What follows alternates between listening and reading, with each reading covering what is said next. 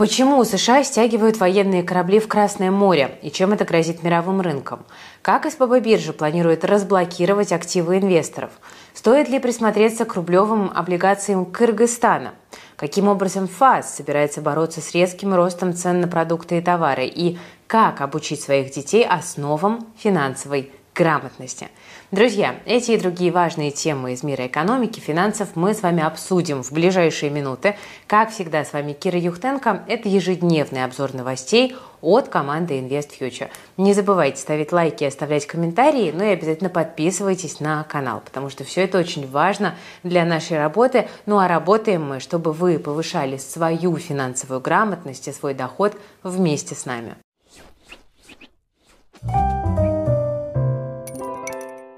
Друзья, сегодня мы с вами начнем с геополитики, которая в последнее время все больше на мировую экономику влияет. И вот в последние дни рынки снова напряглись из-за ситуации на Ближнем Востоке. Там транспортные компании отказываются плавать через Красное море, а оно обеспечивает на минуточку 15% международного судоходства.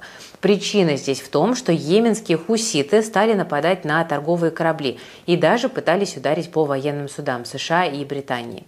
Из-за конфликта вокруг Палестины повстанцы решили заблокировать проход по Красному морю и собираются обстреливать гражданские суда до тех пор, пока в сектор газа не отправят э, гуманитарную помощь. Не будем оценивать природу конфликта, кто, кто прав, кто виноват, но давайте попробуем понять, насколько это большая проблема.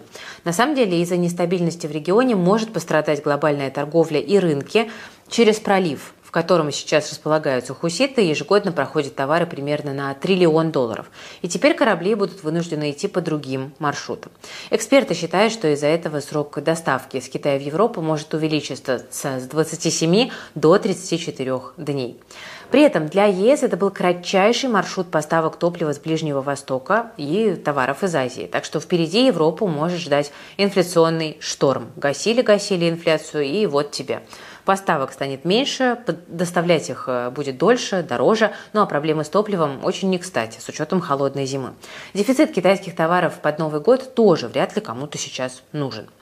Тем временем конфликт на Ближнем Востоке это только усиливается. США и союзники отправили в Красное море военные корабли для охраны торговых судов, и тут есть риск, что они могут в ответ на атаки повстанцев обстрелять Йемен.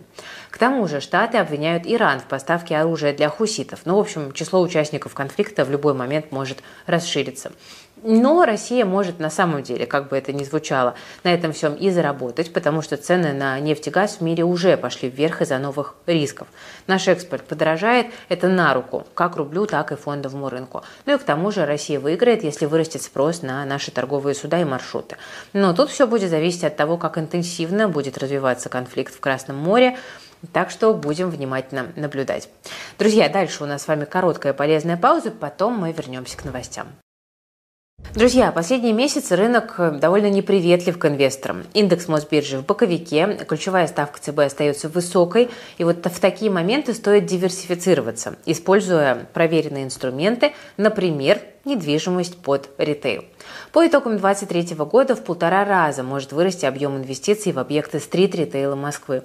В столице строят новые районы, их жителям нужны магазины, аптеки, сервисы рядом с домом. Помещения на первых этажах домов явно будут пользоваться спросом у предпринимателей. Тем, кто хочет инвестировать в такие объекты, я рекомендую присмотреться к платформе Simple Estate. Недавно этот стартап, основанный инвестиционным аналитиком Никитой Корниенко, привлек 30 миллионов рублей от крупных российских венчурных фондов. Компания быстро развивается и планирует расширяться. К тому же Simple Estate приобрел 14 помещений под коммерческую недвижимость в строящемся доме бизнес-класса в Новой Москве. Дом расположен в районе Новое Летово, который рассчитан у нас на 8 тысяч квартир. Первую очередь достроят к концу 24-го, середине 25 -го года. В базовом сценарии уже через полгода после сдачи дома в эксплуатацию арендаторы займут помещение и начнут платить аренду. Следом вырастет и цена на сами объекты. Инвестировать в объекты нового летого можно от 100 тысяч рублей. По стратегии Simple Estate для помещений найдут арендаторов, ну а инвесторы получат готовый арендный бизнес. Объект расположен в лучшей локации жилого комплекса на первой линии, то есть прямо на въезде, и явно будет пользоваться спросом. Сейчас ожидаемая доходность инвестиций 19-46% годовых на горизонте полутора-двух лет. После этого инвесторы могут продать объект или остаться в проекте и получать дивиденды. Около 11% годовых это будет. Отличный вариант для всех, кто ищет тихую гавань для своего капитала. Тем, кто хочет узнать поподробнее о работе Simple Estate и инвестициях в недвижимость для ритейла, я советую перейти по QR-коду на экране или по ссылочке в описании к видео. Там вы найдете больше подробностей про новое Летово и в целом про компанию. Ну а далее, друзья, давайте вернемся к боковику Мосбиржи и поговорим о нем поподробнее. Сегодня рынок пытался продолжить бурный рост двух предыдущих торговых дней, но получилось не особенно. Утром он рос, днем снижался, ну а вечером топтался на месте. В итоге к концу торгов индекс смог прибавить всего 0,2%. Судя по всему, в этом году индексу уже будет сложно закрепиться выше 3100 пунктов. Но не будем забывать про большой приток ликвидности от дивидендов, который мы ждем на рынке в ближайшие пару месяцев. Так что Мосбиржа еще будет на чем расти, я в этом уверена. Ну вот, скажем, в БКС считают, что к концу следующего года Индекс может вырасти на 32%, до 4000 пунктов. И это, кстати, немногим ниже исторического максимума. Аналитики считают, что новый рост рынка начнется, когда Центробанк перейдет к снижению ключевой чего мы, конечно, очень ждем как инвесторы. Но тем временем сегодня у нас в фаворитах Киви уже второй день подряд. Во вторник бумаги финансовой компании прибавили почти 30%. Как и вчера, никаких особенных причин для роста как будто бы нет, и при этом сегодня акции Киви выкупали большими объемами. Можно предположить, что виной этому всему стал какой-то инсайт в брокерских кругах, но это не точно. Возможно, о предстоящей редомицеляции компании. Официальных новостей на этот счет давно не было, но слухи о скором переезде в Россию уже не раз помогали расти бумагам крупных эмитентов. Мы с вами это наблюдали и даже ощущали на своих портфелях. При этом некоторые аналитики считают акции Киви сильно недооцененными по сравнению с российскими и зарубежными аналогами. Что у нас по другим секторам? В нефтегазе выросли Новотек, Татнефть и Роснефть. Среди крупных банков в плюсе, как мы видим, только Синьков. Среди крупных ритейлеров выросли бумаги X5. Из металлургов НЛМК, Северсталь и ММК. У золотодобытчиков в лидеры выбился Полюс. На фоне эскалации в Красном море цены на золото снова начали предсказуемо расти, и это э, компаниям, которые занимаются добычей золота, помогает. Кроме того, позеленел у нас сектор высоких технологий. Astra и Positive Technologies – прибавили чуть более 1%. Позитивы сегодня спрогнозировали увеличение объема отгрузок на 70% по итогам года. Ожидается, что они могут превысить 27 миллиардов рублей. Топ-менеджмент отмечает рост интереса к продуктам компании со стороны и зарубежных клиентов, в том числе это Азия, Ближний Восток и Латинская Америка. Ну а ранее в Positive Technologies интересовались китайским рынком. Но он сильно зарегулирован и уже занят местными компаниями, поэтому с ним не все так просто. Зарубежные поставки сейчас наращивает и Фосагра. За 9 месяцев компания увеличила экспорт в страны Евросоюза почти на 8%. Европейские компании просто не могут отказаться от наших удобрений. Одна только Германия за три квартала нарастила свой импорт в три с лишним раза. Поставки в Польшу за это время выросли ну, практически вдвое. Что сейчас с акциями? Сейчас для Фосагро все складывается довольно неплохо. Во-первых, мы видим, что цены на фосфорные удобрения держатся выше средних значений за последние несколько лет, и это здорово. Во-вторых, сама Фосагро выплатит дивиденды. Ну а это, как вы понимаете, весомый драйвер для котировок. Последний отчет, конечно, не сильно обрадовал инвесторов маленькой прибылью, но дело было именно в общем состоянии рынка удобрений, и негатив оттуда постепенно, как мы видим, уходит. Так что надежда на хорошее развитие развития событий вполне есть. Кроме того, на российском рынке сейчас затухает паника по поводу высокой ставки. Я уже говорила, что многие считают, что ЦБ скоро завершит цикл ужесточения, ну а это хорошо для всех акций в целом. Друзья, вообще вы, наверное, заметили, как сейчас быстро летит время, и вот уже почти год прошел с нашей последней конференции IFConf. Тогда вместе с сильными медийными спикерами выступала и наша команда аналитиков, причем а, всем участникам конференции их выступление явно запомнилось. Ребята пошли дальше простых прогнозов и прямо на глазах у всего честного народа в режиме реального времени собрали два готовых портфеля. Так вот, эти самые портфели безо всяких ребалансировок, других изменений в результате вышли на приличную доходность – 52 и почти 75 процентов. Естественно, те участники конференции, подписчики в плюс, кто тогда собрал себе похожие портфели, тоже вместе с нами неплохо заработали и как следует обогнали индекс Мосбиржи. К сожалению, в ближайшее время мы не планируем больше пока конференции, все-таки это очень такая ресурсоемкая история, но расстраиваться не стоит, потому что наша команда аналитиков в том же самом составе соберется 28 декабря в прямом эфире подписки и в плюс.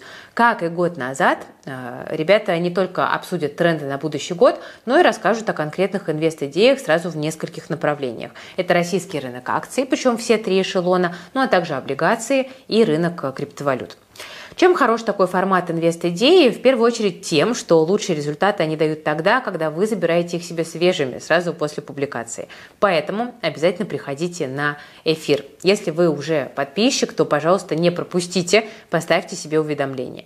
Кстати, мы уже начали собирать на платформе в плюс вопросы для аналитиков, поэтому, если задумываетесь, на чем можно будет в наступающем году заработать, от каких отраслей лучше держаться подальше, в каких есть реальные перспективы, приходите на эфир, присылайте присылайте ваши вопросы. Это, правда, классная возможность получить ответы на то, что вас беспокоит, на то, что непонятно, и найти новые идеи для инвестиций и сформировать свой план на 2024 год. И, друзья, вот все это, эфир с аналитиками, инвест-идеи, обучающие курсы, модельные портфели, их, к слову, ведет та же команда, доступны в нашей подписке ИФ+. Никаких доплат не нужно, просто присоединяйтесь к тарифу ИФ Плюс премиум и пользуйтесь всеми инструментами без ограничений, если вы вдруг еще еще не наш подписчик. И чуть не забыла, для новичков есть приятный бонус. Его, как и ссылку на платформу, я оставлю в описании. Так что переходите и пользуйтесь. Ну а сейчас, друзья, новости, что называется, по заявкам. По вашей просьбе мы продолжаем следить за ситуацией вокруг СПБ биржи и стараемся сразу же делиться с вами свежими подробностями, потому что ну, тема, конечно, больная. Да, особенно когда речь идет о судьбе заблокированных активов, мы стараемся это не пропускать. Сегодня площадка после, кстати, довольно длительного молчания поделилась своей стратегией по разблокировке. И, судя по всему, специально сделала для этого аж отдельный сайт. Пока там выложен только один пресс-релиз, ну и суть тут э, заключается в следующем. После того, как СПБ биржа попала под санкции, ОФАК, это подразделение Минфина США, выпустил лицензию номер 76 а. Она позволяет зарубежным контрагентам свернуть операции с петербургской биржей без каких-либо последствий. Но эти контрагенты считают, что данная лицензия не касается активов клиентов СПБ биржи, то есть фактически нас с вами, и отказываются операции проводить. И вот поэтому площадка обратилась за разъяснениями непосредственно вот в этот самый ОФАК и предложила три опции на выбор. Какие это опции?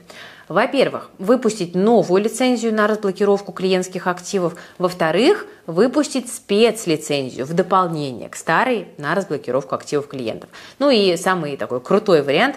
Давайте мы продадим СПБ банк, который служит э, расчетным депозитарием, и активы клиентов автоматически разблокируются. Вот такой вот фокус-фокус. Последнее предложение, к слову сказать, вполне может сработать. Это не шутка. Чуть ли не главный метод, который действительно снимает санкции с предприятий э, дочек, это действительно смена собственника. И УФАК это, кстати, уже делал, причем не раз и не два. Интересная деталь, любая из трех предложенных опций, ну, по сути, убивает дедлайн 31 января. В этом случае он станет просто такой вот э, декорацией, да, на которую можно больше не смотреть, если, конечно, это сработает. Что дальше? Ну, теперь, собственно, дело за малым. Нужно, чтобы ОФАК принял хотя бы одно из трех предложений. Чаяние наших олигархов этот регулятор удовлетворял. Посмотрим, позволит ли он сделать что-то и для простых российских инвесторов, то есть для нас с вами. Ну, кстати, инвесторы-то приободрились на фоне обнадеживающих новостей от СПБ биржи, и мы видим, что бумаги площадки начали на московской бирже, где они обращаются, расти. К вечеру они прибавляли более 5%. При этом за последние полгода акции СПБ подешевели на 50 с лишним процентов, как мы с вами могли заметить. Кстати, о резких колебаниях в цене акций сейчас на нашем рынке появилась просто пугающая мода на спекуляции. Все вдруг резко увлеклись покупками на авось и забыли про портфельный подход. С одной стороны, это вполне логично, потому что мы не имеем да, там, нормального доступа к иностранным активам, у нас ограничены опции по диверсификации, поэтому там тот же, допустим, всепогодный портфель Далио или классический портфель 60 на 40 для российского инвестора, ну, по факту, всякий смысл потеряли. Да, где ты найдешь трежеря, да, чтобы в них, прости господи, вложиться. Но есть вполне адекватные модельные портфели и для российского рынка в текущих обстоятельствах. Наша команда тут не поленилась и сделала целого бота, который, исходя из ваших вводных, определяет, какая структура портфеля должна быть именно у вас. Вот именно у вас. А, и какой в целом у вас инвест-профиль тоже бот определяет. И это все происходит абсолютно бесплатно, тут ничего не нужно. Так что очень рекомендую перейти к боту, Э, и пройти наш тест. QR-код на экран поставим, ссылку в описании к видео. Это все не является индивидуальной инвестиционной рекомендацией, как вы понимаете, но модели этих портфелей точно помогут вам в принятии ваших собственных решений в инвестициях. Мы стараемся просто вас направить в верную сторону, чтобы вы не наделали дорогостоящих ошибок. Друзья, ну а теперь новость для тех, кто интересуется рынком долговых бумаг. Там вскоре должен появиться весьма любопытный инструмент, о котором нам надо с вами тоже поговорить. Дело в том, что правительство Кыргызстана решило впервые выпустить рублевые облигации, которые рассчитаны именно на российских инвесторов. Речь идет о выпуске бандов на миллиард рублей на минуточку. Первичное размещение пройдет на площадке Мосбиржи, причем круг размещающих довольно-таки солидный. Мы видим, что среди них Россельхозбанк, БКС, Банк Держава, Газпромбанк, который, кстати, станет еще и агентом по расчетам в России. Что по условиям? А условия у нас следующие. В обращении бумаги будут в течение двух лет. Погашение произойдет 25 декабря 2025 года. Такая красивая дата. Номинал одной бумаги 100 рублей. Это довольно необычно для государственных облигаций. Обычно их номинал равен 1000. Годовая ставка купонов при этом вполне себе неплохая – 14,5%. Выплаты будут раз в квартал, ну а минимальная сумма участия – 10 тысяч рублей. То есть придется купить более сотни бумаг как мы видим. Ну, я думаю, тут сразу возникает вопрос, а не будет ли как с Беларусью? Ахаха, помним мы эту историю. Э, тем, кто подзабыл, напомню, что держатели белорусских облигаций еще с весны жаловались, что не получают купоны по купленным бандам. Так вот, проблема с Беларусью там была в том, что агентами по расчетам и размещению были банки теперь уже ну, недружественных, да, так сказать, стран. И в случае с киргизскими облигациями у нас вся цепочка будет находиться в руках российских юрлиц. Так что здесь Здесь белорусский сценарий исключен. Да, этого риска здесь э, я не вижу. Кстати, почему вдруг вообще Кыргызстан решил разместить облигации в рублях, спросите вы. А дело тут в том, что до сих пор местный рынок облигаций был полностью локальным, а вот теперь правительство страны захотело создать прецедент международного финансирования. Ну а российский рынок бандов всегда, в общем-то, заинтересован в хороших эмитентах, ну и миллиард рублей – это вряд ли там, та сумма, ради которой будут кидать держатели бумаг. Так что думаю, что вполне можно ожидать новых предложений уже в следующем году. Звучит на самом деле довольно любопытно. Диверсификация, которую мы заслужили. Ну, в принципе, как всегда, интересно ваше мнение. Как вы думаете, интересный ли инструмент или можно обойтись и без него? Делитесь вашим мнением в комментариях. Ну а мы пока переходим к следующим темам. Друзья, мы с вами вообще нередко обсуждаем тему инфляции, и в комментариях вы часто пишете, что реальный рост цен сильно обгоняет официальную статистику. И, судя по всему, это мнение довольно-таки распространенное. Как показывает исследование фонда «Общественное мнение», которое заказал Центробанк, в декабре россияне оценили инфляцию в 17%. Это почти в два с половиной раза больше официальных данных и примерно на 2% выше, чем в ноябре. То есть цены ну, как бы растут, инфляционные ожидания тоже. При этом регулятор не раз заявлял о планах снизить уровень инфляции в следующем году до таргета, до 4-4,5%. Ну, звучит довольно многообещающе, но вопрос, верят ли россияне в осуществимость такой задачи. Судя по результатам опроса ЦБ, ну, как-то пока не особо. По мнению граждан, в ближайший год инфляция будет составлять 14 с небольшим процентов. И, кстати, это максимальное значение с марта 2022 года. Тут я напомню, что тогда две трети трети населения страны отмечали, что находятся в тревожном состоянии по вполне, в общем-то, понятным причинам. Возможно, такие высокие оценки наблюдаемой и ожидаемой инфляции связаны с явным перегревом экономики, о котором власти говорят все чаще. Меры, которые поначалу ее поддерживали, в итоге стали рост цен разгонять. Ну, кстати, и на следующий год прогнозы в этом плане не очень-то утешительные у нас получаются. Ну вот, например, недавно автодилеры предупреждали о том, что э, машины уже с января могут подорожать. Теперь такой же прогноз выкатили и производители бытовой техники. Цены поднимутся в основном на крупную технику, ну, например, там стиральные машины и холодильники. А дело все в двукратном повышении экосбора, то есть налога на утилизацию товаров, которые платят производители и импортеры. Сейчас для бытовой техники он составляет 26,5 тысяч рублей за тонну, ну а после повышения станет уже 60 тысяч. Увеличить экосбор хотят уже в следующем году, как мы э, понимаем. Ну, конечно, в итоге расходы компании сильно увеличатся, и ценники в розничных магазинах опять будут вгонять покупателей в уныние. Сейчас бизнес пытается убедить власти не повышать экосбор хотя бы в ближайший год, но далеко не факт, что предприниматели в этом контексте услышат. Не будем забывать также и о ситуации с куриными яйцами, которая стала немножко мемной, но на самом деле она довольно серьезная, потому что в некоторых регионах они в цене более 100% прибавили с начала года.